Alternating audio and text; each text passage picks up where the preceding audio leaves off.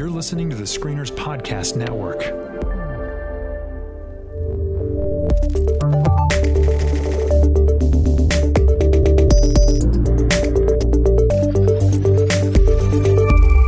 Well, welcome back to the Geek Card Check. My name is Chris. I'm Tyler. And I'm Kate. And every week, we're going to pull on the threads of pop culture and decide if they pass the Geek Card Check this week, guys. I am so excited about what we are talking about. This is right up our alley. Mm-hmm. You Yes, may you may or may not know this. I'm sure that you do, but we used to be called the Next Trek podcast. We've since shifted gears a little bit to be more generic, more inclusive of all things geek. But we used to focus almost entirely on Star Trek, specifically the new series Star Trek Discovery. But we are Trekkies at heart. Oh, and at heart, it's in our genes. Yes. And uh, this week, we've got a documentary we're going to talk about. Tyler, what are we doing and how excited are you to dive in? I am so excited that we are finally able to talk about the DS9 documentary, Yes. What We Left Behind. Ugh, I cannot handle how excited I am over this. I've I've been humming the Deep Space Nine theme song Yep. for two days. I started rewatching Deep Space Nine because of it. Yep. Uh, but uh, but you know, all of my excitement will be heard, I think, pretty soon. Kate, lead us through this. What are we talking about here, and, and just how are you as excited as we are? I don't know. We're we're Chris and I are like I jittering mean, here. You guys are about like two stars going to go supernova. yeah. Yeah. I'm excited. I think you guys have eclipsed me, but only because I haven't watched Deep Space Nine in the last five minutes, and you guys have. So, That's true. Got it. That's very Yes. true. um, so as you guys know, documentaries about Star Trek aren't new. And for those of you out there who go, "Wait, what?" You should see The Captains by um, Shatner. There's actually what two? Is it two or three of them, Tyler? Uh, one for each of the captains. I like so there, uh, there must be what would that be? Four of them, five of them. So Kirk, Picard, Janeway, Okay. Sisko, Archer, five, and it produced by these same people. Yes. Um, For the Love of Spock was also a great one done by Leonard Nimoy's son um, that came out after he died. So if you want to get all teary by- and nostalgic, totally watch that. Yeah, also directed by Z- David Zappone, who is uh, doing What We Left Behind. Uh, Yes, yes. So today we're here to talk about What We Left Behind, which looks back on Deep Space Nine, which aired 1993 to 1999. I can't believe it's been over 20 years. Stop it. Stop It's saying crazy. Stop saying these these things. That's that's not possible. So, um, Trekpedia Tyler, for the listeners that aren't familiar with how Deep Space Nine was I need that on my treated resume. while it was on the air, would you give a little bit of the backstory so that way they have a proper context for what this documentary is doing? Super well received from what I remember. And Oh yeah, everybody everybody loved Deep Space Nine. They went Kirk who Picard what, and uh, they just stopped watching Next Generation, and all everybody just started watching Deep Space Nine. Um, actually, not not true. Deep Space Nine uh, when it aired in 1993. Uh, I believe 93. Correct me. My my PDN-ness might be off. Um, PDNS, put that in the I believe yeah, it aired in 1993, and and uh, it was one of the things that they point out in the documentary. Actually, is something I hadn't really ever completely thought of. It was a Star Trek show that was never on its own. It was Mm-hmm. always the other show. So bookended. Yeah, it was always bookended Yeah. by TNG or by Voyager. Yeah. exactly, yeah. So it, it started in uh, it- what would that be? TNG's Ended in sixth 94. And so, oh, s- yeah. So somewhere in its sixth season, um, and uh, and it spun off very well, very purposefully. Actually, in Next Generation, there's a good series of of um, of both Maquis and Cardassian episodes that that sort of spin off Deep Space Nine, um, and uh, and it was hated. I mean, it was violently hated by by Star Trek fans, and Well, I this, guess this, the- this is a part of the documentary, right? Though we should probably talk about this in context of the documentary, right? Because this is one of the big beginning moments of the doc of them talking Oh, yeah. about that that feedback that they got from both fans and critics alike. Right. That's that's sort of where I was going with it. Is is it's it's it was deeply hated, and what we see in the documentary is you know the cast of Deep Space Nine. It's really the first thing, other than there's an opening song which is delightful by Max We'll get to Grodenchik. that. We'll get Okay. to Yes. Uh, i- this the cast is reading negative reviews. I, it sounds like both current and like contemporary to the time um, reviews of Deep Space Nine. You know, uh, this is uh, super boring. It's it just uh, it's General Hospital in space. It's uh, everything that Gene Roddenberry would hate about Star Trek in the future. Like it's they was hated. It seems like. Mm-hmm. Yeah, yeah, absolutely. Um, to give you a few details about this documentary itself in background, um, it was funded via Indiegogo and it funded in less than 30 hours and went on to become the most successful Indiegogo funded documentary ever. Those Yeah. nerds. Those I love it, nerds. Right? It's Absolutely. but doesn't that illustrate the CBS All Access thing that we that we even talked about? You know, back when we were Next Trek talking about Discovery. Yeah. You know, eh, they they're saying you know. eh, Should we have a platform that's essentially dedicated just to Star Trek? Mm-hmm. I mean, yeah, they're gonna make their money, right? That's that's Once all the shows. other shows come out and people can't hold back anymore. Yes. But Oh, yeah. We're still getting there. Yes. Um, so it also uh, grew. It was just going to be an hour long, and with the additional funding, they were able to add uh, animation. They actually uh, did some HD work on, I think, Oh, around 20 minutes of the show to show you what it Oh. would have looked like in HD. And apparently, uh, the DP for the original show, when he saw it being done on screen, uh, had a moment of just like mouth open, gaping of, this is what my show is supposed to look like on TV kind of awesomeness. So maybe one day we will see a full remastering. We can only hope. Well, what they did was show that they could be done, right? I mean, they had done it. They had done it with Next Generation. They did it with um, uh, with the original series. Uh, It's just going to be for- expensive. That's the thing. It's it's expensive and and time consuming because as far as I understand, and Chris, you, you watched the uh, the the redesigning the HD special feature, didn't you? Um, so if you guys, as at home, if you were watching this, um, I really would recommend buying it either on, on the Blu-ray, um, so you can get all the special features, or on iTunes. Chris and I, I believe, both bought it on iTunes. Yep. Um, I was going to, I was going to get it on Amazon, and I and I, there was no confirmation that you could get these special features on Amazon. So, um, so I went through. Uh, it was the same price on uh, on iTunes, and um, completely worth it. Uh, there was Oh, there's yes. two and a half hours of ex- of special features. It's the special features are longer than the the documentary, and there's an hour long on the making of the documentary. So it's a documentary on the documentary, and it's it's fantastic. Absolutely. So, before we dive into the documentary itself, I want to hear from you guys what your expectations were before you started to watch. And we'll start with Chris. Oh, I was expecting a fairly standard uh, kind of historical, I don't know, like recounting of the moments of Deep Space Nine. So I was, I was very much expecting for it to be kind of clinical, a little bit more just here's this interview, here's that interview, this is how this happened. I bet you didn't know this. Um, oh, here's a cool moment, blah, blah, blah, blah. Some stories we maybe hadn't heard from Comic Cons and things like that. Right, yeah, or, or even those things, you know, in, in addition to that, just just general behind the scenes stuff that I think most people that if you were not familiar with DS9, you would not have any interest in this documentary. That's how I thought going in. Um, I think this documentary is still that actually. If you don't have any interest in Deep Space Nine or Star Trek, you're probably not gonna like this oh, don't, don't documentary time. Yeah. but it is much more entertaining than I thought it was going to be. Yes. It does things I was not expecting for it to do. It was honest in a way that I was not. I thought it was going to be a lot more self congratulatory. Right. Um, a lot more kind of like, oh, you guys were wrong. And at the beginning, there was that where, you know, they were talking about how all the critics hated it and now they're starting to be loved again and how this documentary got funded obviously means there are fans of Deep Space Nine. But they tell the story warts and all. I mean, there are some moments in it that you're just like, I was a little like, whoa, I can't believe they're Yeah. telling this story right now. This story feels a little like they probably would want to leave that off of the historical record. Even some hard questions were asked that we're going to cover later in our episode where I was like, Yes. whoa, they went there. I didn't think they would.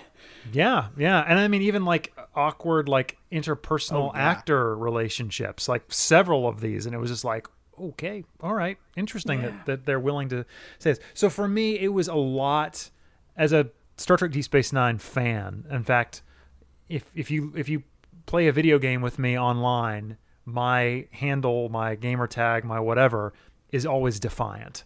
Um, And um, I, just because I love the Defiant, I love Deep Space Nine. It is one of my favorite um, television shows ever. Of course, I mean Star Trek, um, but even more so than Voyager, Enterprise, or you know the original series. Next Generation and DS9 have hold this like really interesting space in my heart. Um, and this documentary gave me chills, made me physically cry, um, and I en- encouraged me to uh, not only rewatch Deep Space Nine, but begin watching intentionally Star Trek: The Next Generation with my children, um, and continue on with Deep Space Nine and Voyager and all that. And just, just, I mean, th- th- that that emotionality to it was something I wasn't expecting. So, yeah. Yeah, Tyler, what about you? I'd echo a lot of what Chris just said. Um, you know, I- I've watched all of those other documentaries that you just named. Um, Yeah. I would add Chaos on the Bridge, um, which is done by the same people. It's a one hour directed by uh, William Shatner, but then you know David Zappone and some of the other guys who who did um, this documentary. And so I, I kind of yeah, I had my expectation. It's a documentary. It's it's going to be um, pretty straightforward. But then. Yeah, like Chris said, some of the things that they added in here, um, a fictitious season eight, which we'll talk about more later, I'm sure. Yeah, uh, yeah, that yeah. They they began breaking the story for that. That blew my socks off. It, it made me Yeah. just so excited to to, to get into it. Um, but also, yeah, like you said as well, the the man, you could tell the passion for the show not only from um, the people who created it, but from the fans as well. That this is something that that has spoken to many many people.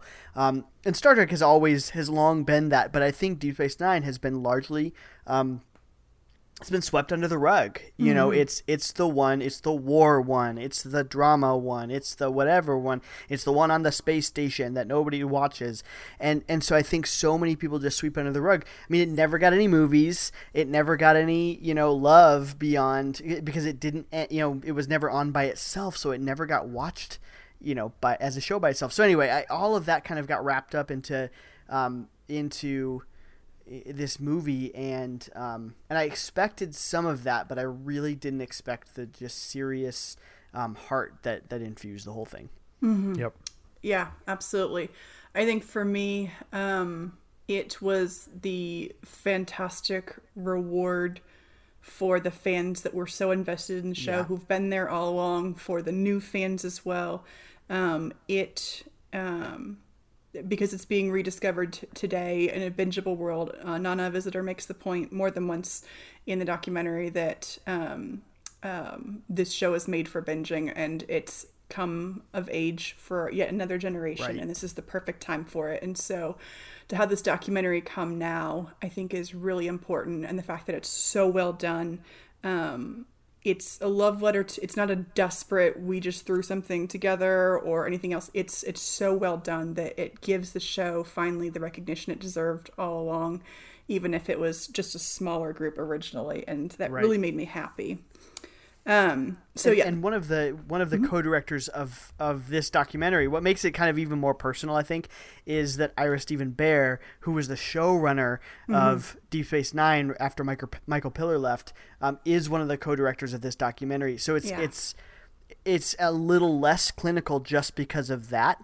Um, it's it's really just such a he infuses it as well with so much care. I think it's not just we're just going to look at this and tell some stories. It's like no, he's he's in the middle of it as well as as documenting it. Yeah, he's Right. not interested in, in surface level. He literally asks tough questions, and you can tell he's a character. He's somebody who He's a does weird not. dude. He does not care what you think. No. Um, he, you know, if, if he's going to be, if he's just going to ask the question, and he's going to, if you don't answer it the way he wants you to, he's going to ask it again, and he's going to Yeah. be like, no, no, no, I meant this way. Yep. Um, Yeah. So it, And- his, and he's a also- force. And as someone who shaped that show, he's a great Yeah. lens for this Yeah. retelling about it to go Yep. through. So, I mean, starting with him and the season eight that uh, Tyler mentioned, they actually um, sketch out the first episode of a season eight had a season eight actually happened. Which I mean, that's what all fans want is more Deep Space Nine. Yeah. Um, Chris, can you explain exactly what that looked like in the documentary, the the season eight? Yeah, it was great. Like he invited basically he created the writers' room of Star Trek Deep Space Nine, like the the He main the players. Yeah, the main players that we all very we know very very well. Um, specifically, you know, if you're familiar with uh, Battlestar Galactica, um, some of these other, you know, other Ronald D. Moore. Ronald D. Moore, yeah, he was the the the show. I don't know if he's the showrunner, but I know he was one of the head He writers. was. Yeah, he was, the a showrunner. showrunner. That's right, Yep, the showrunner he's, of he's Battlestar showrunning Outlander currently, Right. Along So- with Ira Stephen Barrett. Ira Steven Behr. Yeah. So like you know, it, what was great is is they bring all these uh, writers into a room and spend an afternoon. Now what what I didn't know until watching the special features was that they literally spent an afternoon. Uh, they were running out of light and they just stopped. Um, and that was one of his biggest regrets. Um, It was Behr's- before they had raised a bunch of money where they could have actually paid them, them. and said, "We're staying longer." Right. Yeah, but it didn't know that at the time, and so you know, you, we, it feels a little rushed at the end, like they just come to a conclusion.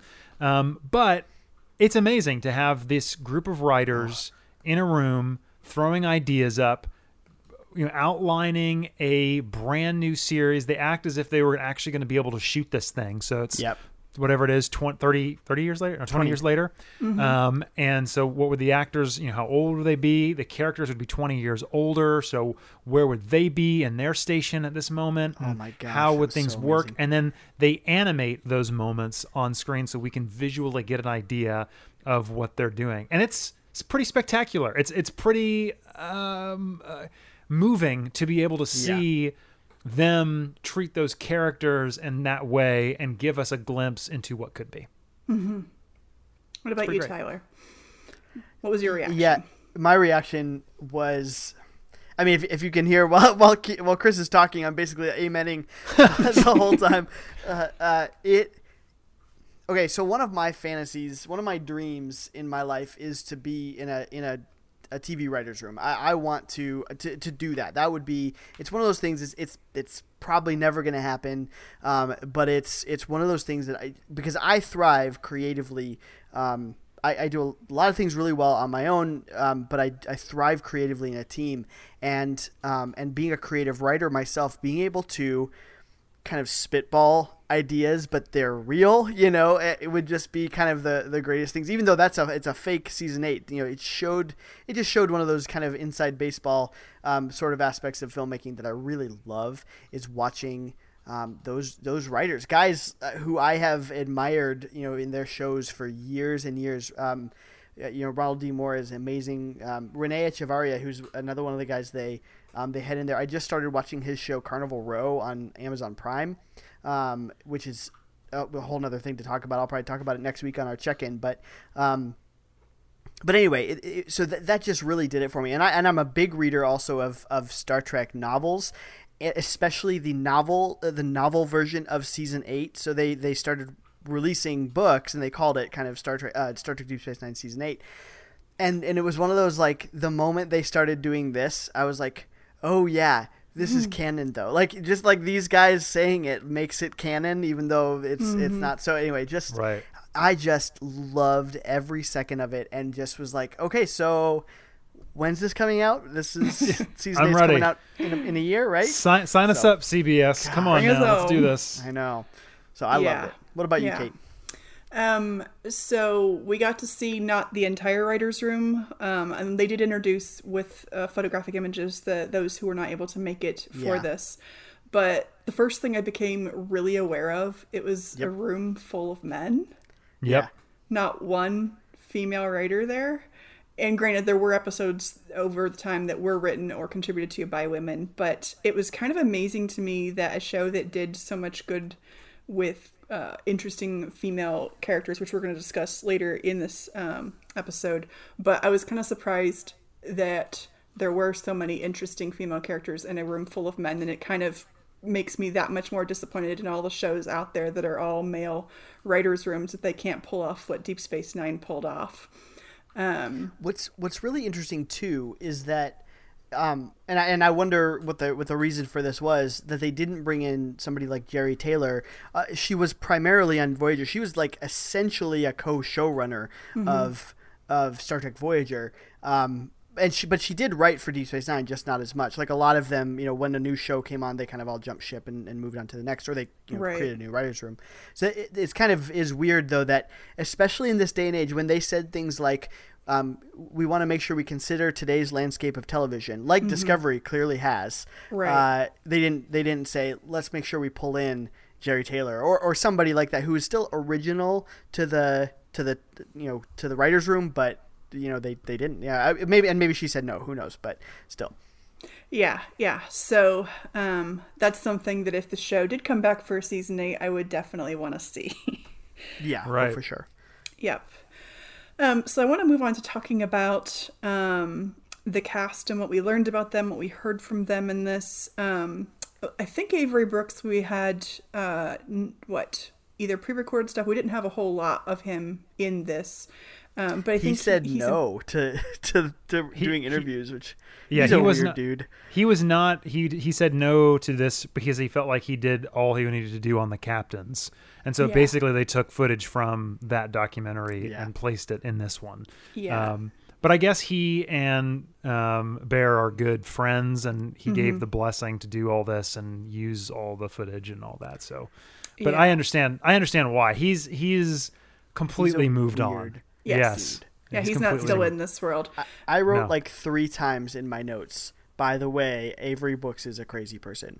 like uh, brilliant. He's like one of those super He's brilliant jazz. actors. He's straight up jazz. Their Oh, analogy jazz. is good. Golly, he's just. If you watch the captains, just watch the section on Avery Brooks.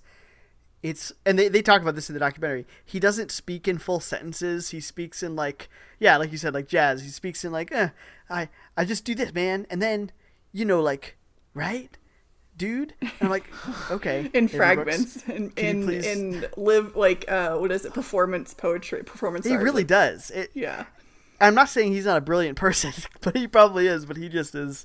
He is on a whole nother level.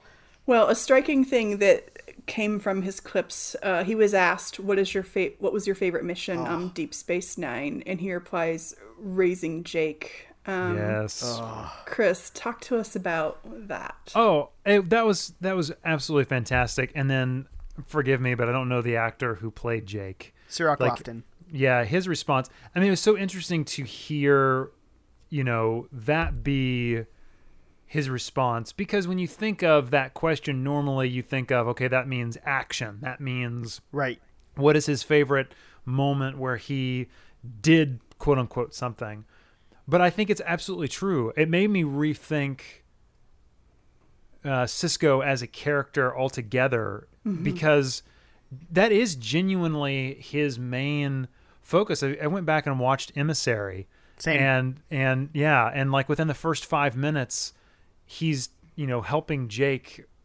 Obviously he is a cat not a captain he's a commander at that point and he's got a job to do but he is always trying to spin that plate of being a single parent Yeah. um, and that's that was new in star trek right like Yeah. um, a single parent Worf, Picard I who guess. hates kids, Yeah, Worf, I guess, was in there. He was, but, Worf immediately shipped Alexander off the moment yes, he got him. Yeah, so Yeah. he wasn't actually like he didn't stick around. This was a ongoing relationship. I think that was brilliant and wonderful, and what a great response. I, Yeah. yeah. I oh, that was one of my favorite moments, and and like I said, it, it I think it it um or like I- like you said, I should say, it made me completely relook at at that character. The the one of the first things that Sisko does is save Jake's life. Um, f- you know, from a, a blowing up ship. He he is when he's talking to Picard, and, and one he is angry at at Picard, but he. Um, he basically says, "Hey, I have a son to raise. This is not the place for me to raise him in." Um, Right. And and even just their interplay, it, it was not like a typical, um, uh, not like a typical TV relationship in the '90s. I would say, like he is at, least a, certainly not a genre um, TV father and son. He they are they're a hands-on pair. You know, he is constantly giving him, giving him a hug, rubbing his head. Uh, you know, But and there's trauma there, right? I Yes. mean, they're, they're, the, Oh, the, yeah. the mom and the wife died, and so like it's not just there, there's a there's a huge hole there, and then throughout the seasons there are other women who come into you know, come into that Right. motherly role. And so it's an interesting parental balancing act that happens that is quite unique and needs obviously to be commented on in the Trek universe and is done very well here. Right. Absolutely. And I, think mean, he's a role model in a way Yes. that we have sort of son like figures for some of the others, but no one that's out and out a father in the show and making fatherhood a priority. And he mentions directly a black man Yes. Yeah. doing those things. Like that that you know what I mean? Like a, a, a Avery Brooks black made it a conscious choice. Yeah. stepping up and being a, a role model to other fathers mm-hmm. Yep. to say, here is how you treat your son. Agreed. Like that hit that that I mean, that gives me chills right now. That that is like one of those things where you don't realize maybe looking back 20 years what a difference that makes because I think they're very, they actually make a um, a point that there weren't many um, African American led shows back Right. in that time frame. And Deep Space Nine's almost never mentioned as one of them. Like Right. they always Exactly. go back and a they Trek show. It's just a Star Trek show. It just it doesn't, it doesn't even matter. But this is a this was a big deal. This was a a multicultural cast led by you know a black a very strong black commander Yeah. with a strong female first officer. Yes. I mean. wh- wh- uh, What you know what I mean? Like they were doing crazy cool things um, that wasn't common. Absolutely. with yeah with that i loved I, I also loved that avery brooks seemed to make that a a point to um to, to have that same relationship off screen, um, Mm-hmm. where you know Cirroc Lofton is being interviewed. I, was this in the actual or was this in the special features? it Where was in the actual. it was where, Yeah. where Cirroc Lofton, they, like they he took him to Lakers games and all this other stuff, and there was a point at which son. Yeah. he introduced him to somebody else as his son, one of his sons, Yeah. and and that's you know that relationship. It wasn't just acting. He he said, "I'm mentoring this this boy as well," and it reminded me of Martin Sheen and Dule Hill in The West Wing. They did the same Yeah. thing. It was a father and son relationship where they just uh, on screen and off were a mentoring relationship, and I, I love that and the role that it's the role model that it sets. Yep. Yeah. I want to also address with Avery Brooks. Um, so, my shorthand with the show is the show takes a turn and the writers start figuring out in Deep Space Nine how to write him about the season that um, um, the hair goes from the head to the chin. And Yes. they actually bring in the former head of the network um, and ask him, Ira Steven Behr asks him straight up, what was the deal with that? Why would you not let us, uh, or rather, let Avery Brooks shave his head and grow his goatee? You know, what's what's your deal here? One of those hard question moments. Well, and he literally says we don't we didn't want him to be street. Exactly. Oh my gosh! and whoa. he's this really old Whoa. white man saying that. You're like, what? Yeah, Yeah. and and that that's kind of nuts, right? I mean, to think, I mean, that's just it, it's really crazy to think that that was the reason given, and I'm sure it was. I'm sure he was being that was a political answer when he said we didn't Right. want him to be street. I guarantee you, it That's- was much more blunt and Oh, much yeah. more less politically correct Oh, I agree. in the day and date when when they made that decision. No, Oh, you need to have hair on your head. Like that is Oh. nuts, absolutely nuts. I feel like we're giving away so much. Hopefully, you've watched this documentary. I'm sure you Oh, have. yeah. Okay, all right, yeah. Please watch this documentary. If you haven't, stop listening to us right now. Yeah. Go listen to that and then turn us back on. This is just us. This is us gushing about how much we like. Didn't, didn't, everybody loved this one, right? I mean, we. Uh, yeah. This, us- Yeah. Are we going to be critical about this? Are we like? Is there anything we at just all. were like? This okay, good. I? I, am trying. The only thing that I would say, and I think you're going to get back to this, Kate, is, is some of the the more cheesy musical numbers are really cheesy. But enjoyable. And I they made me care. smile, and they were silly. But that was the only thing that I was kind of like, "This is a little self-indulgent, ladies and gentlemen. A little self-indulgent Yes. slash Yes. a lot self-indulgent." Yeah. Um, the final note I want to make about Avery Brooks, Tyler already um, mentioned it briefly. Um, in the very first episode of Deep Space Nine, we have that moment, and they don't really cover it very much in the documentary, but I think it's worth pulling out uh, because they do talk about in the documentary how different this show was. In the very first episode, we have um, we have um, Sisko meeting Picard, and all Oh, of us are yeah. going into this with the whole "We love Picard. This is going to be really great." Our beloved captain is talking to the new show lead, and then it doesn't go well at, At all. Oh. If anything, there is murderous hatred in Sisko's in, in his feelings towards Picard because Picard, as Locutus of Borg, was responsible for Sisko's Yeah. wife's death. And What so, a brilliant, brilliant thing to do. yeah, I'm getting goosebumps remembering that that scene. It, it sets up this show is not going to be what everything came before was. We're going to make some changes. We're going to ask some hard questions, and it was there from the beginning. Yep. Yes. Yep. Yep. Yep. Um, next, I want to talk about the women of Deep Space Nine because we don't have just one. we don't just have two. We have multiple. Tyler, talk to me about the women of Deep Space Nine.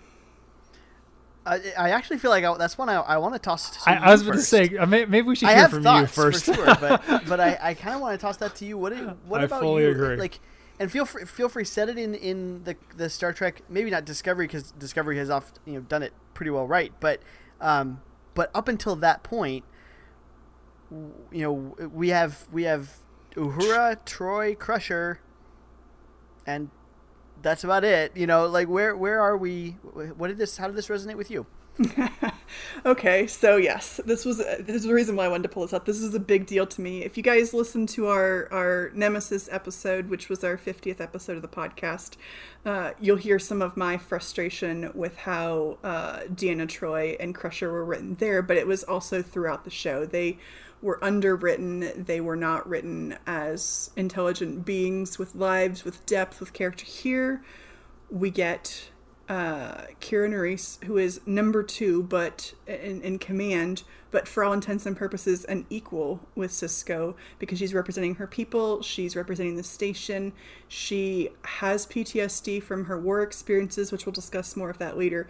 But she has so much going on. She has a really interesting arc throughout the whole um, series and she's not one that starts off interesting and then becomes relegated to the boring harpy or any of these other mistakes that so many shows make. Um, she is dynamic and interesting. Nana Visitor talks about somewheres, I can't remember if it's special features or where, how she was given a cage and an open door and she was like she could walk out shyly or she could run and see if she got caught and see how far she could take it and she did and it's just it makes me so happy to see um, an interesting complicated woman who is not just a sexualized ideal on screen for the male viewers. That was huge. Um, then we get Terry uh, Farrell as Jadzia Dax, another fantastically interesting character who pushes the boundaries um, with with gender, with between uh, species, uh, with her marriage to Worf, um, and she has been more than one gender in the past. She, um, the actress herself, was pretty young at the time, and uh, they cover her conversation with Avery Brooks in the documentary, where she said, "Look, um, I can't meet you at your level, so could we find a way to make this work?" And he brings his performance to a level that the two of them can meet. And then as she goes throughout the series, she grows as an actress, and it really shows on screen. The storylines she's given are more complex and more interesting. Um, and even though there's politics around her death and becoming uh, Ezri Dax, it's still it's not just a woman disappearing, it's evolving into another interesting form with new possibilities. I just I could go on and on about how happy it makes me. We have female Ferengi in this, like the mother of Quark, and all of the weird, strange, hilarious things uh, that happen there. Um, She's a revolutionary too. She's she she and so is Kira. They're both revolutionaries for their for their planets. Yeah. Absolutely, and I am horrified. I'm forgetting the character's name. Uh, Sisko's uh, love interest. What is the character's name? Uh, See the actress's oh my gosh. I this is terrible. I want to say it's not Jennifer because that's, No, uh, that's the the wife. the, the Uh, wife that, that dies. Yeah. Cassidy Yates. Cassidy, Cassidy Yates. Yates. by Penny. Thank Yep. you. Oh, I'm, that's just awful. But um, she is a ship's captain. She is going off doing her own She's thing. so she great. doesn't just fall in love with Sisko, come move to the station, and stare, you know, moon over him for the rest of the show. She Yep. has plenty of strength. She goes against him whenever she's got something that she needs to do. Yes, she does. um, she is not two dimensional in any way, shape, or form. We have female Cardassians in this show that have their moments. Like, Quite a lot of moments as well. Yeah. yeah. The the the leader of the founders is. Yep. I wouldn't know if you. I don't. know, I guess you can classify her as female. female Her title is female changeling. Female presenting was- we'll she- go with. She she Yeah. she was a she was portrayed by a female and and Salome was Jens. brilliantly done so. Very Yeah. powerful female figures in in Deep Space Nine. Absolutely. No- Majel no- no Barrett doubt. returns and has her own Yes. run with Odo, which is so much fun. Yes. yes. So I could keep listing all of the actresses who are on here, but what the show does for these characters is it lets them be flawed, interesting um, role models, whether it's by making mistakes or being strong or going after what they want. These are not characters who are there just to serve the male lead figures. They have their own stories, their own rights. Even Keiko, uh, O'Brien's wife, uh, everything that happens with her. Um, we get She's the worst written ever. But that's that, Not that's- That was from the start. I. I would say they inherited that from TNG. Right, but the great thing about that is when you have only one female main character, everything is on that female character's Right, show. When you have a spectrum of possibility, when you have multiple women in there, then it's okay if you have one that's not written as well because it's not all on that one woman to be everything in all Right. ways. So, um, I should curtail. Did you guys have any um, thoughts there um, before we move on? I, I think the the most one of the most emotionally impactful parts was, and you alluded to this already, is Terry Farrell talking about um, being essentially unceremoniously removed from the show Yeah. um, after contract negotiations broke down. Um, and it seemed as though now uh, maybe I'm not remembering the details fully. Um, it seemed as though basically there was an ultimatum. Hey, um, mo- like about like half the cast was said, "Hey, you're on." Um, you know, we'll give in to your contract, all that other stuff, and but you will accept our contract, or or we're gone because you're expendable. Right. Um, which, by the way, is not the first time that um, Star Trek Rick, Rick Berman um, has um, done something like this. He did this with Gates McFadden at the end of season one. He did this. Um, this I, maybe not just Rick, but Star Trek has done this um, in the past with with multiple different characters. Um, it happened to Wil Wheaton as well, uh, where they offered to promote him to lieutenant in lieu of a, uh, a pay raise, and he's like, you know, this is a this is a fictional show. You know, lieutenant doesn't mean anything, right? Yeah. Um, and uh, for that, you should listen to Wil Wheaton's uh, episode on the Nerdist podcast where he talks about that. But um, anyway, Terry Farrell basically just says you you signaled to me that I was not a human, that I was a that I was a piece of your property, that was you know I was a puppet on stage essentially for you, and I needed to leave that environment. And she said it was you know it was incredibly um, demeaning and and and you know they killed her off for it. Yeah, it was a network I- underbelly moment of they might be showing strong women on screen, but they're still being awful to women behind Yes. the scenes. right. Well, yeah, and, and to just maybe this is just the way it was edited, and I'm sure it is, and it was you know that I'm familiar with how you can manipulate obviously through editing, but they show that um, interview with the whoever was at the studio at the network at the time, Right. and mm-hmm. asking about, and he's describing it as if like, well, she just came in and she was so emotional about all Yeah. this stuff, Oh, that. that and it was just like, steamed me. what? What you know, because doing? she's a woman, and that's how they are. That's What that's what that that was the end of his sentence, is what it felt like, you know. And it's just, Yeah, uh, Yeah. I don't know if that was just the editing, but the w- but the way that it is told when it is, you know, it, it just seemed like Terry should have just sucked it up, been a man, you know what I mean? Yeah, right. And not had any Right. real like, uh, you know, feelings or emotions, or showed that to the.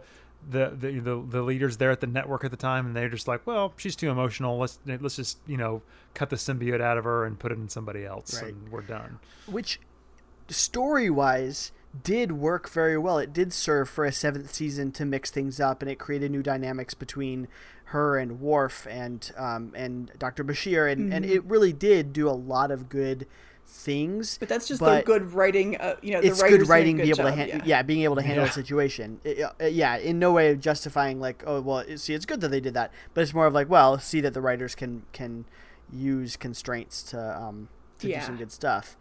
Because Ezri Dax, Ezri Dax is an interesting character. Um, she really is, and it, it would have been cool if, if you know, not for the loss of Terry Farrell, it would have been cool to explore her for more seasons. Mm-hmm. Um, they really do in the books. She she becomes a captain in the book. She's really, really great. A lot of fun. So. Totally, yeah. Um, so let's talk about the rest of the the cast, um, especially the Ferengi. Um, th- there were some revelations there that were new to me uh, about Armin, who played um, Quark, and um, he was inviting other actors over to his house. Can you tell me about that, uh, Tyler? I, I thought that was great. Uh, it reminded me of, of John Spencer, also in The West Wing, who who did the same thing. But it kind of it kind of seems as though Armin Shimmerman, um, particularly for the Ferengi, um, basically just said, "Hey, uh, we are we are going to be taken seriously." Um, he had portrayed one of the first Ferengi we ever saw on the Last Outpost in the Next Generation, and he and Max Grodenchik, who they were up for, they were both up for Quark, but Max Grodenchik played um, his brother Rom. Um, he they, they would just they would go over to uh, to Armin Shimmerman's house on a Ferengi heavy episode, and uh, they would kind of mentor the new Ferengi who were there and say, you know, we're not we're not playing it like you know monkeys with whips, which is the way that the first episode sort of portrayed them. Um, Yeah, I, I awful. really I really liked that. I thought that was a it was a good revelation, Yeah, and and it worked. Chris, your thoughts? No, yeah, I totally, completely agree that that was a cool little aside to know that, and you know, look that we we we get other revelations in this documentary of divisions within the cast and you know writers and directors and all that kind of stuff. But it is interesting to see these cliques form and take control or at least ownership of Right. their roles. Uh, and that was fascinating to be able to hear that. Yeah, no, you're you're a Ferengi. Welcome to the clan. Come in and let's hang out, get to know one another, and make this, you know, as as good as we possibly can. And I think they pulled it off. Look, mm-hmm. the Ferengis were a joke. I think actually the Ferengis are a joke anywhere other than Deep Space Nine. Yeah. If you take them out of that core group, if you don't have Armin Shimmerman, I think at the helm, it's obvious now he is the Ferengi race. Yeah. If he's not around, you're doing it wrong. You're doing it wrong. Yeah, which is why I want to say it was on some PR tour for the documentary that I might have seen this when he refers to the network as the true Ferengi. There was a great moment there. Yes, yes, yes. Just needing that profit. Just needing that profit. Um, one of the great things that that it was exciting for me to find out with um, from the characters here or the actors about the characters is that the whole Odo and Kira thing was not Yeah. originally from the writers. It came from the acting of Nana and Renee and the way they played off of one another, and then the writers responded to that. And so that's some pretty powerful acting in a show that they weren't allowed to ad lib or you know. Uh, uh, detour from the script that their acting could still drive story even if they weren't allowed to influence the lines. And that one sets it apart, uh, Deep Space Nine apart from the Next Generation, where we have, and I love Next Generation, I really, really do. Um, but Next Generation, there are not story arcs. Mm-hmm. You know, it's not serialized. it's not, Right. but even even character wise, it's not. There's no story arcs. It's, you know, Riker and Riker and Troi are together when it is convenient for them to be, and they are both sleeping around when it is convenient for them to be. You know, like it, it is. It's all entirely for the episodic plot. It's yeah, like Chris said, it's not serialized, and even it, it that is what differentiates Deep Space Nine and why it resonates so well today in our serialized, you know, golden age that we're in it works. um, even even like their their looks at one another even though they couldn't like you said ad lib the words their looks and their subtleties and the subtext in their performance informed the writers room and the writers were just like yeah if you if you want an episodic star trek go watch voyager we're gonna do this so Mm-hmm. Yeah, and I, that that was an interesting revelation too was that I think what did they say in season three about the time they were able to get the goatee and the shaved head. Yeah. They just went full serialized and was like, you know what? I'm sorry. We we know we're That's in too bad. syndication, but we're gonna do more and more and more of these. And I think they show just a bunch of to be continued, to be continued, to be continued. that. was the way they they used to do it back in tele. You know what I mean? Like Yeah, it's so funny. That doesn't. Ha- there is never a to be continued at the end It's of always any to be show. continued. yeah, there's always going to be, and that's the way television is now. Is you know, it's always. It would be so strange to watch a show in today's age where every episode is completely truncated, where it, it mm-hmm. doesn't Right. matter what what order you watch them in. What what madness is that? Yeah. Um, so that's that was pretty revolution. They were re- revolutionary that they were doing that so early on, where no other shows were really doing it at well, all. while we're there, let's just talk about what other things made this show stand out. What was it? What else was it doing that was so unusual, significant, interesting? Can you pick out any more points?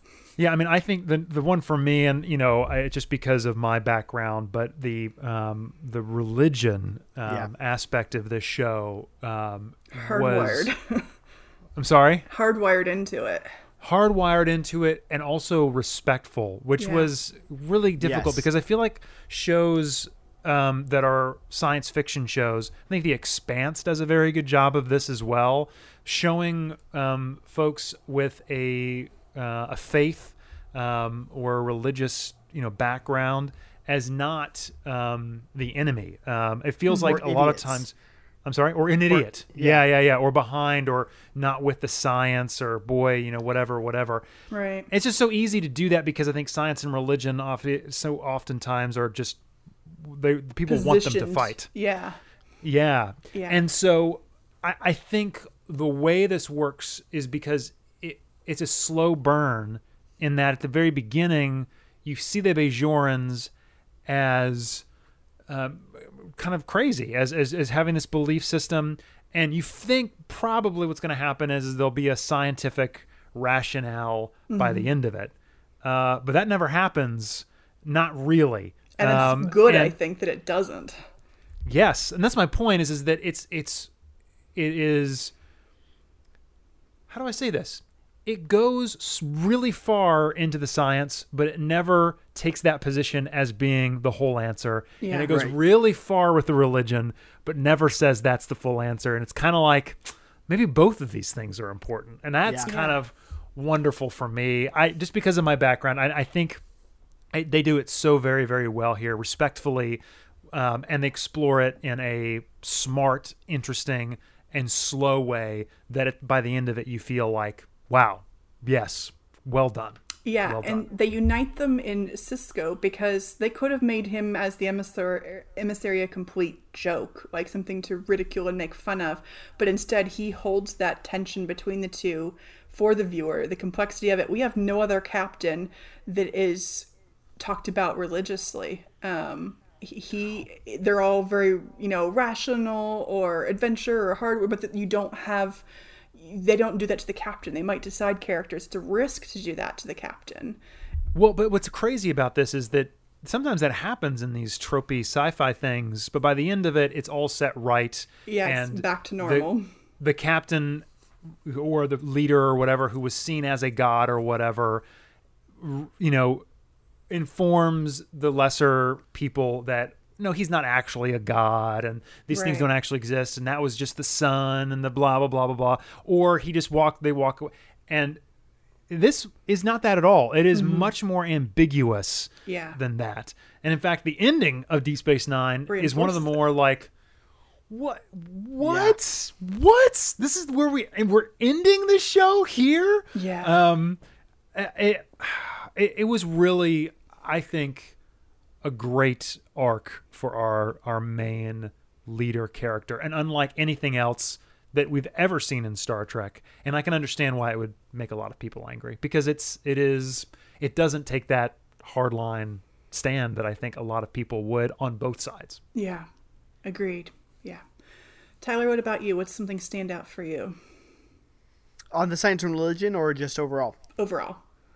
Um, I it made me think so much about um I guess just the ways in which uh, we've already touched on some of these in the way that which Deep Space Nine was so predictive of today, um, in in many different ways. One of the episodes they highlight is past uh, past tense parts one and two, um, in which they uh, they go back in time. I think Sisko, Bashir, and Dax. I believe it's just those three.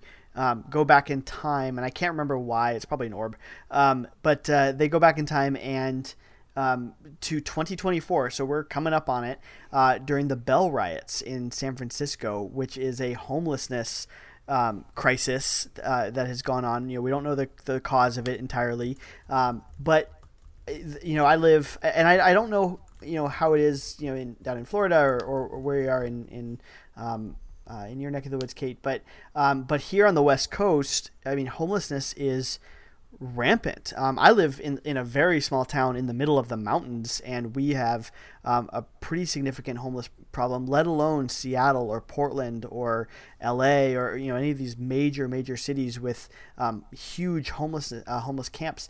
Um, but it's it's it's one of those times where Star Trek is incredibly, uh, you know, incredibly for you know foreshadowing the the future. Um, we are seeing it now. You know, this isn't some mythical World War Three or whatever that that that Star Trek puts out. Um, we are dealing with you know with a crisis, and and there's a line I'm not going to quote it right, but there's a line that Bashir says. Um, you know, he's like, I, I can I can understand it if people, um, like I can understand uh, you know, if people have, have problems with one another based on religion or race or something like that, I can I can at least see it. It makes sense, even though I don't agree with it. But when you just um, when you when your ignorance of people turns to to you despising people, I just can't I can't get it. Like you just where it's just because you you you are so apathetic to other people that you just decide to hate them or something like that, it, or where you allow them to suffer because of your apathy. I don't understand that. Um, and it's and it's something that's like, wow, okay, uh, super resonant to today, where we are having a, a gigantic boom. Um, so that was something that that was that stuck out to me. But but as let alone you know, um, we deal with the Dominion War. Um, with with terrorism, with atrocities of war, which in the '90s, you know, we hadn't seen a war as recently. Yeah, there was the Persian Gulf War, but things like that. And then you know, a couple of years later, let alone domestic terrorism, you know, a Yeah. the couple of years later, the Maquis yeah, is a big a big part of that. Like, exactly. what is terrorism? Or, You know what I mean? At the end of the day, like, And then one of our main characters, is a terrorist. You know, Yep. and and it's Yep. it's And you have Nog losing his leg, which is Yep. huge. Uh, and Oh, an and the- entire episode dedicated to him trying to deal with it. Because you would think in a Star Trek world, the healthcare is going to be so advanced that there wouldn't be things like losing a leg that people would have to deal with. And they they go there, they make it work, Yeah. they deal with that uh, emotionally um, and in such a um, an insightful way. it's and that is one of the most just that episode itself is one of the most impactful episodes um, and haunting. I remember, you know, I, I didn't because of syndication, I didn't always catch Deep Space Nine while it was on, but that episode is one that I remember catching, um, and and it is I think it's the the Siege of AR five five eight is what it's called, um, and it's this brutal brutal attack on an outpost by the by the Jem'Hadar and it's wave after wave are coming and there's no reinforcements and there's no communication and it, it kind of it even reads like an episode of MASH a little bit um, in that it's just this you know we're stuck on this outpost in this godforsaken place.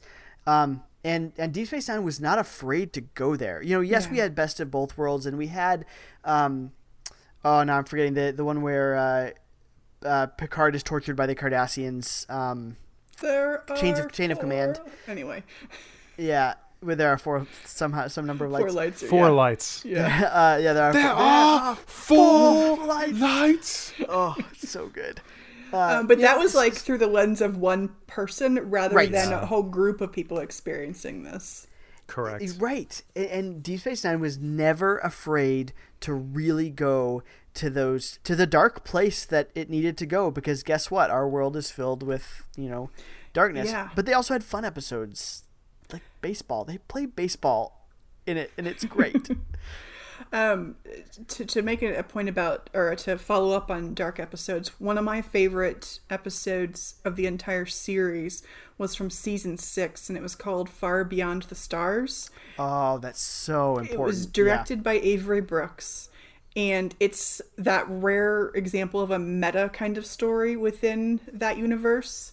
Uh, we get all of the actors, but uh, from the regular cast, but they're none of them are wearing. Those who are uh, playing aliens are actually what they humanly look like um, underneath in this, and it's one where the stress. Um, and I want to say that somebody had died that uh, it um, Sisko is sort of at a burnout point where he's thinking about leaving Starfleet, and then he starts having these weird visions, etc. And then he winds up sort of in like falling into the vision and it goes back into like 1950s uh, New York City as a science fiction writer. And it's just this incredible story that deals with race in a very sensitive, um, impactful way. It deals with with class, and there's so many things that happen in the episode, and um, they talk about it in the documentary. And how deep Avery Brooks went into playing of this role to the point that in one scene he couldn't really come out of what had emotionally had just happened for a while because he, he was, was, like in a ball on the floor sobbing. yeah, absolutely. It it's just one of those that um, it's it's really powerful, and this is I think the only show to that point in time that could have talked about these things in that way and they did it and they did it so well. It was incredible. That's one of i think the most important episodes of of science fiction. Um, it, yeah. it's one that it almost if you didn't know any better it doesn't need to be a deep space nine episode you know almost because it is it is so it transcends the yeah um, the genre. The, or the, the genre. the setting but yeah. Yeah the, the franchise. Um it's it is beautiful. It's so it's a strange episode. Um, I remember not I did not get it when I first watched it, and I was like, "Oh, this is stupid." Will you guys please get into the Dominion War already? Like, it, it, I didn't I didn't get what they were trying to do, and it just it is so it is so impactful and so deep um, that you know speaking to to uh, race relations in the 1950s as a metaphor for race relations today mm-hmm. um, you know it's it's it's a powerful powerful episode, and Deep Space Nine had a lot of incredibly powerful episodes. Yeah, absolutely. Um, is there anything else that you guys wanted to cover under the umbrella of things that really stood out, or are you ready to move on to the next? We haven't mentioned Bashir, or I, I should say Alexander Siddig, very much at all. Mm-hmm. Just I, what I I liked about him is he just made the point of. Um, it was it was funny how he did it. It kind of sounds sounds strange, but he, he's like, look, I'm I'm kind of a good looking guy, and I don't ever get the girl, and yes. and he kind of resented it at first, um, but then fell into it and kind of got with it, what they were doing with it, and and you know he was going after Jadzia from the, from minute one. He asks her out uh, in Emissary, um, and kind of pines after her for quite a while, and then you know obviously she marries Worf, and um, and he gets together with uh, with Ezri, but it is. I they also they don't get into the bromance either between him and O'Brien, which mm-hmm. I just love. I, I, think it's great. Yeah, I was a little disappointed we had nothing covering the trials of Miles O'Brien because those were some really hilarious episodes. They briefly sort of mention a little bit in some of the extra, the other extra features, mm-hmm. um, but yeah, just that O'Brien can't catch a break. That guy, you know, he uh, yeah, especially yeah. early on when he's still fixing up the station. Mm-hmm. You know, mm-hmm. after the Cardassians have left, uh, it's just everything's breaking. Yep. Mm-hmm. Yeah, yeah, um, yeah. Um, so next, I want to talk about some of the fun elements of the documentary. Uh, one of my favorites was the running gag with Garak. You get him early on, and then you'll get him commenting throughout. I mean, he was already one of my favorite characters of the show. Period. But Andrew Robinson is just hilarious, and they he, he gives effect. he gives the greatest disclaimer on the front of this documentary that should be a part of every documentary ever. Yes. Basically, just saying, "Listen, this is going to be truth." Through a mirror darkly. Yes. You know what I mean? Like I I so I love his delivery of this. I don't know why he's not in more things where he can chew scenery, but he needs to be in other stuff because I just saw him in Child's Play three of all things. Oh my Uh, which he's in. He's also in um, the first Dirty Harry movie. He's the bad guy. It's just- Really? yeah. Um, I. But but I I would that all that to say every time I see him I'm like oh my gosh you are amazing and then he's not in anything else you know Yeah. he this he- yeah he he does a great great job and Garak is I think I think everybody's favorite character from Deep Space Nine. kinda I don't know has Just to about be. be mine yeah I don't know that anybody would say that's not their favorite character. Uh, He's he is a delight. Um, every time he's on the screen, you you want to spend more time with him. yeah you Always. just do. Always. And And Yeah. you want to know always more about him, and the writers Yeah. never make the mistake of telling you too much about him. oh perfect. it's so great Yes. You know, it's, it's, he's perfect. Absolutely. What a great character. yeah. and and the things like he said is this is this also what did he say this at the beginning because i know he's sort of quoting himself um, when he says uh, you know all these stories are they um, are they true or are they lies Mm-hmm. They're all true especially the lies yes. Especially the lies. you know i just it, and that's is quoting him from an episode but i just it, it that's so like you just said chris that so puts this documentary where we do get some conflicting things and there are some moments Oh. in the documentary where they specifically like one person like Marc Alaimo is telling one side of the story That- where avery brook punches him in the face and Yes. by accident on scene uh, they they he went too far in a scene and, and wailed on him um, instead of pulling his punch. And uh, and avery brooks has denied it. And so it's just like okay well hey we kind of just have to let it Yeah. it is what it is. It happens. So we'll see how it you know it you, you, you brought up Gul Dukat, so this is another thing I wanted to mention. This is a little bit of a tangent, but like when he mentioned like his love for Nana Visitor, like in reality, I Oh. I was like, whoa, just whoa, whoa. I'm and you so can happy tell he's like, the same room. she's a she was a beautiful woman, and I always thought that I'd get with her, and I was just like. What? Oh. And then it cuts to Nana, and you can say like she's like, I was never interested. It felt Nope. really weird around him. Oh, Yeah. and you you see her visibly angry Yes. when um when Ira Steven Behr had brought up, I guess like we had we had oh no she she brings up she's like you said um, there was one time you you said you were floating an idea that she and and Gul Dukat would have an affair, and Yes. it turned out that that's the episode where you find out her mother had had an affair with Gul Dukat. Gul Dukat, but you hear. You see, like her eyes get red, her like jaw is set, and you see Kira in there, and she's like, "I will still murder you if you tell me that was the thing, that was the case." And then he's like, "You know, No, we never were gonna do that. We were never Yeah. gonna do that. Oh yeah, he backs off real fast. yeah, it was pretty funny. Oh, and uh, there's one uh, very just this goes with the Marc Alaimo thing. I, okay, so I I made a list of people who have not aged. Um, on that show, Alexander Siddig is one. Other than he has like a little bit of gray in his in his beard. Terry Farrell has not aged a day. Um, She's Michael. Dorn has not aged a day. Jeffrey Combs, nor like this is 25 years later, and these guys look the same. Um, and and then they show Marc Alaimo, and Yeah, he, I, he was completely unrecognizable. unrecognizable. And some of that is the Cardassian. You just Yeah, never see his face, but like, i it's like, oh, oh, okay, it has No. been 25 years, sir. no, but you look at Damar and you know who that is. yes. Yeah. Yep. Yep. Uh, no, it's Damar. Like, of course, I know that. But if you were to, we were watching the documentary. He was on there, and I was like, who? Who did Yeah. he play? Why is he even in this documentary? Well, he's got he like was pretty Gold thick New York Yeah. too, and yeah, just all right. Wow. I would never guess that man was Gul Dukat. Never. Um, Never. I'm He not- must have been a great, great actor, though. Because I mean, Yeah. anyway, sorry. Go ahead.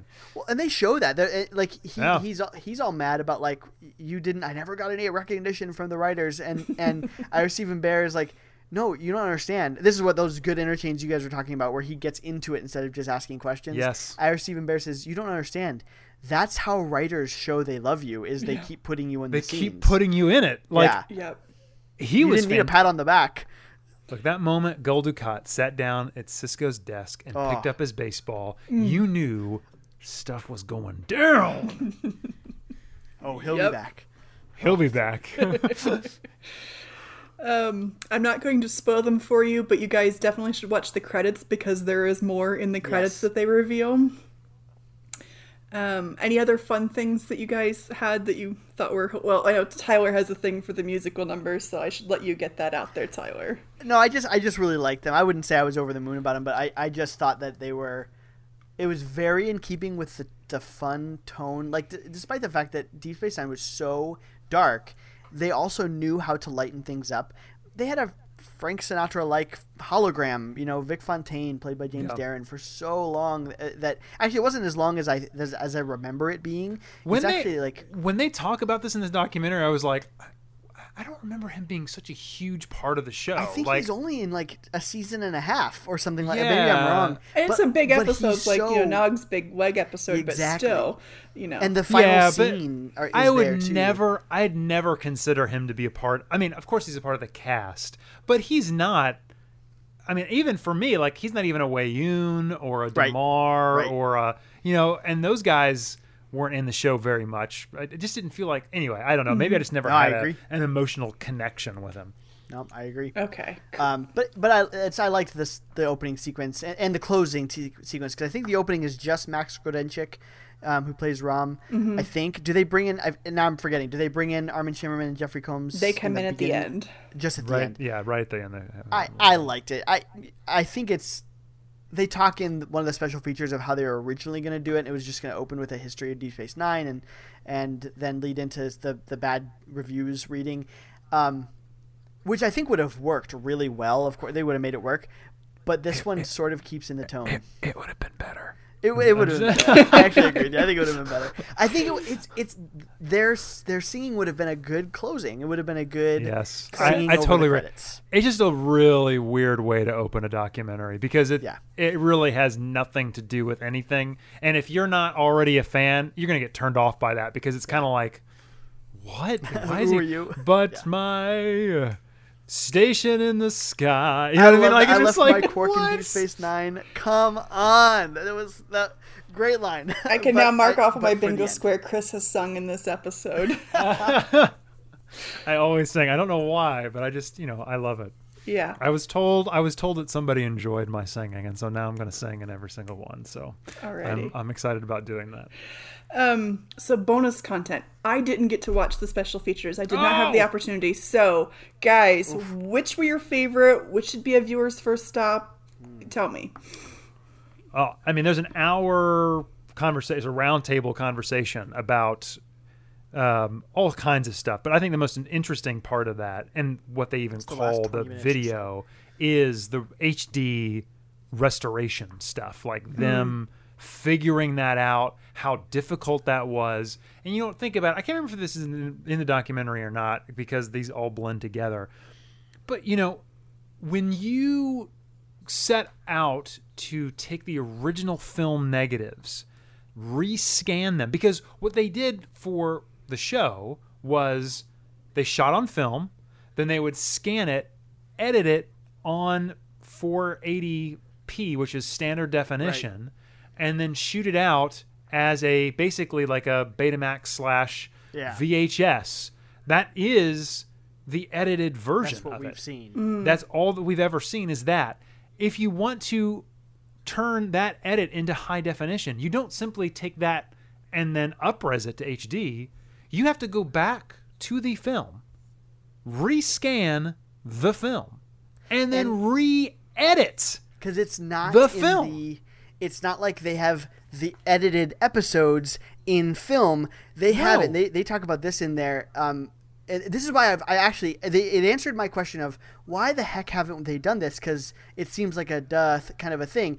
It is still in like they're labeled in like the shooting order. Yeah. So you have like fifty takes. Like they have all the takes and stuff. You have to get the right take. You have to get the right cut, the mm-hmm. Yeah. right second that they did. So you're literally duplicating that, and you Yep. could get it wrong. Like you could could it wrong. grab the incorrect take, and then you would have the wrong sound. slightly different- You'd have the wrong whatever. Like, and you have to think about it too. Too. All the sound is separate, so they have to Yep. add. It is just an unbelievable amount of work, and they mm-hmm. talk about how Paramount, no CBS, was more than willing for them to do this for the documentary, which was kind of crazy because they thought for sure they would get all kinds of issues and trouble, but apparently they don't care about DS9 at all, and they were like, No, sure, go ahead. yeah, if you've got it. the money for it, and you can pay our guys to pull pull film. Let, pay, pay, you know, we'll, we'll let you Maybe have they need to do an want. Indiegogo for each of the seasons because I'm sure the fans would happily pay for it.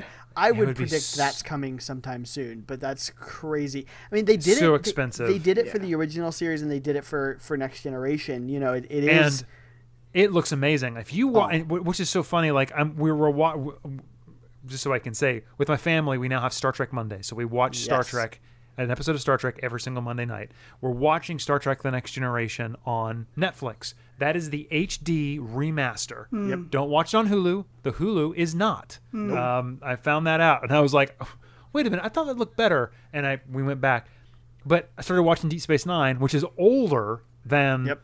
the Next Generation, and it looks real bad. Like oh, it's it looks real bad awful. because it's not in HD, but the Next Generation stuff looks gorgeous, absolutely hmm. gorgeous.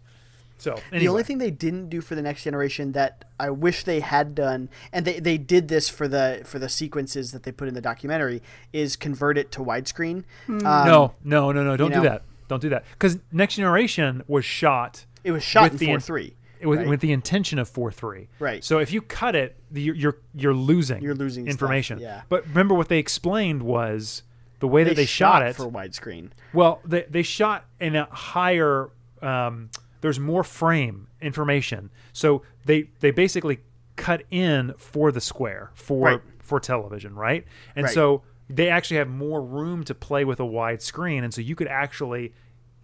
What the DP was saying was, this is the way that I actually um, intended the the show to be seen, Hmm. but we weren't able to shoot it that way. We weren't able to send it out that way. So of course, nobody always, was shooting it or showing anything in widescreen. Right. So you're actually you're not seeing you're seeing, seeing a little bit of the cutoff in the top and the bottom, but you are you're getting a much more cinematic look because Deep Space Nine was shot intentionally that way. Which and is he the even why they get away said. Okay. He even said, yeah, you lose something, but none of that, none of the stuff that you lose is important. You gain so much more by doing that. All right. It's- So ugh. for the people who are not super film nerds, what would you recommend they start ah. with Start with where of, for what? of the bonus features?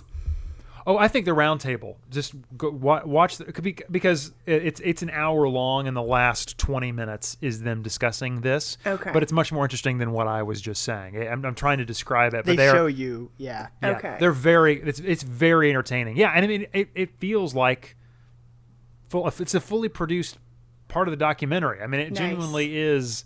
It is a piece of the of the whole experience. So yeah, just wa- definitely watch it. No doubt, it's great. Okay. Um, so then, would you say that your appreciation of Deep Space Nine changed from watching this documentary and features? Absolutely. Yes. I, I already love Deep Space 9 But like I've already said, it gave me chills and it reignited my love for Trek so much so that I needed to share it almost instantly with my children. And we watched like three or four episodes of Trek.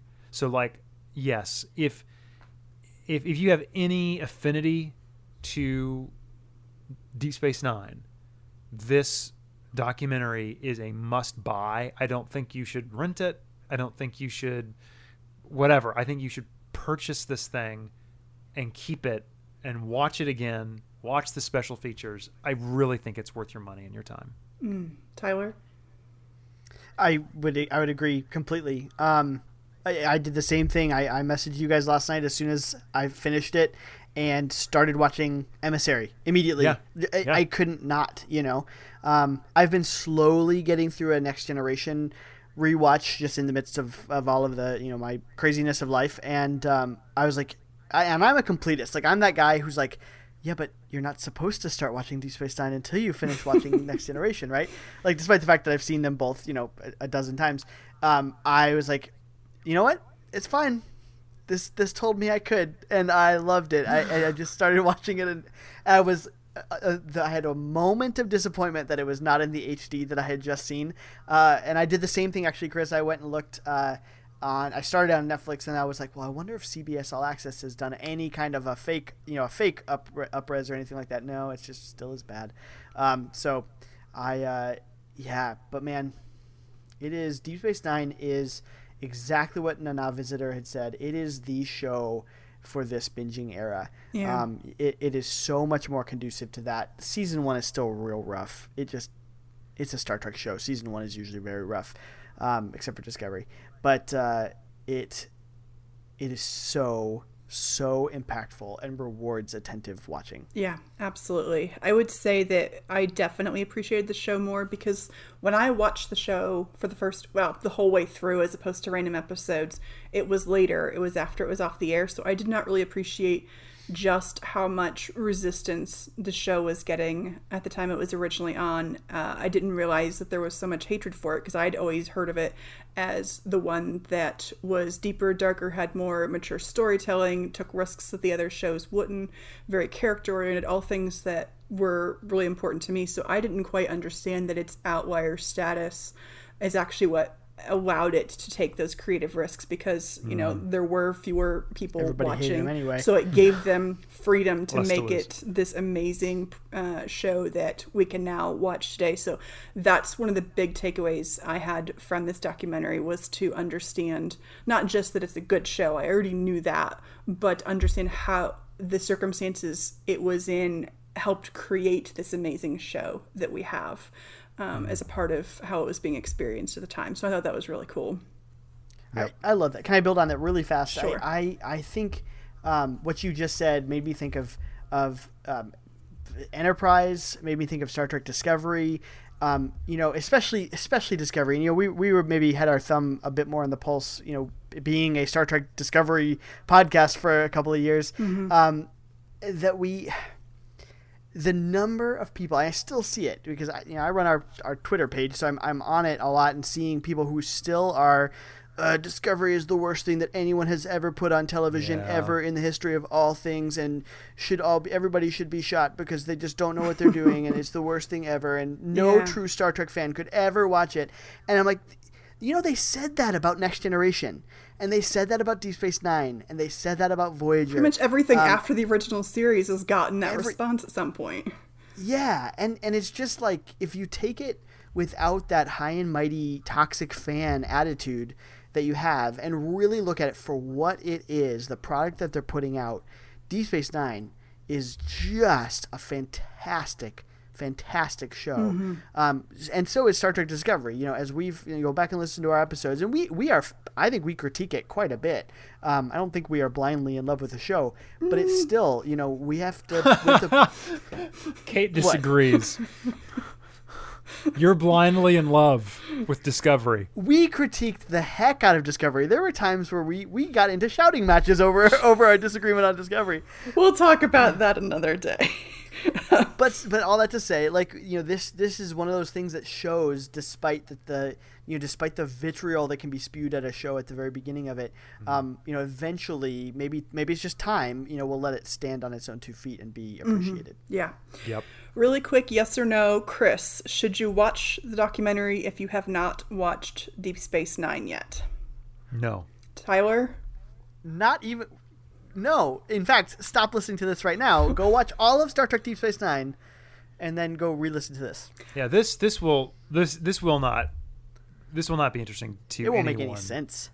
Yeah, I mean, it, it talks about yeah. There, it literally there's there's nothing here for you. You're jumping in midstream. You're just going to be carried away with the with the current. It it will not resonate at, in, on any level. okay um, final thoughts or takeaways for our listeners chris Yeah, I mean, look, we just spent. This is probably going to be our longest podcast um, for this brand new, you know, the geek card check. Anyway, we try and keep our things under an hour, um, our episodes under an hour.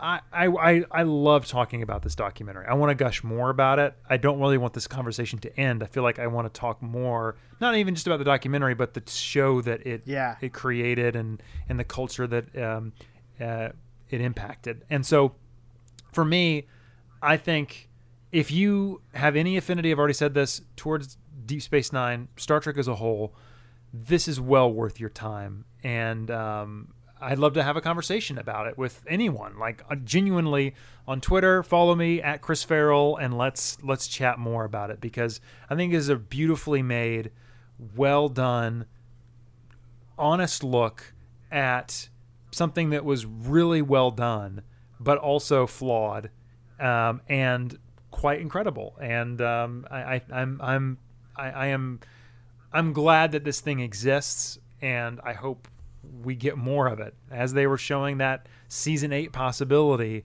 I kept thinking to myself, man, I really would love for them to just announce a CBL, CBS All Access, you know, special two or three hour Yeah, mini just mini movie series. or a mini series. Um, yeah, yeah, that would be it would be amazing, and they could do it. They really, they really could do it. Yeah. Um, Tyler? Yeah, uh, I, I I think honestly, I think I, I just completely agree with Chris. It was um, Oh shucks, thanks. I, I I loved it. Um, in fact, you know, go all the all the documentaries that Kate mentioned earlier, um, for the love of Spock, um, the captains. Um, Chaos on the Bridge, any of those those documentaries, they're all made by I think it's Shout Factory is the production company. Um, just they're they're all told with love of the of the show and of the franchise, and they're just they're really well done overall. Um, they get better with time or with uh, with each production as well. Um, this is Captains definitely the best. this is the best best, of far. those. Yeah. Yeah, Yes. hands down. So Yeah. so yeah, go. I say go watch it. No question. Um, I would add to the go watch it that if you watched it when it was originally on and weren't much of a fan or it just never really connected for you, I think this documentary sh- is something that makes a great argument for what you might have missed. Uh, When it was still in the time period of, you know, on the air at the same time as other shows competing with your interests. Like, watch this, and this I think will be a reason for you to go, you know what, I want to go back and I want to rewatch this, and I think I'm going to care more this time. I think I'm going to love it. You get context. You gain Yes. context uh, by watching this. Yeah, totally. Totally Absolutely. right. Alrighty, guys, we made it to the other side. Um, Tyler, take us out. Other side of the wormhole. Get it? Yep. Get it? Because it's Deep Space Nine. The- All right, are you going to ascend or whatever? Sisko. Anyway, All right, everybody. Well, as always, uh, if you would follow us on Twitter at. I was gonna say at the next Trek podcast. Not there anymore. no, uh, as always, follow us on Twitter at Geek Card Check. Uh, follow us on Facebook at the ne- at the the Next Trek podcast at the Geek Card Check podcast uh, as well, um, and on Instagram at Geek Card Check. Um, also, whatever platform you use to listen to your podcasts, subscribe to us if you would, um, and also uh, if you feel if you feel like we are doing a good job, if you feel like you uh, whether you agree with us or not, but if you feel like we're doing a good job. Rate us. Give us a five star rating. It helps us to be discovered. Um, and also let us know. Um, like like we've said earlier if we want to if you uh, um, if we got something wrong if you want to to add something to the conversation that you loved about what we left behind that we didn't get a chance to talk about um, or just some nuance just jump in. We'd love to hear from you. We really enjoy um, the conversations we get to have on twitter. So with that as always live long and prosper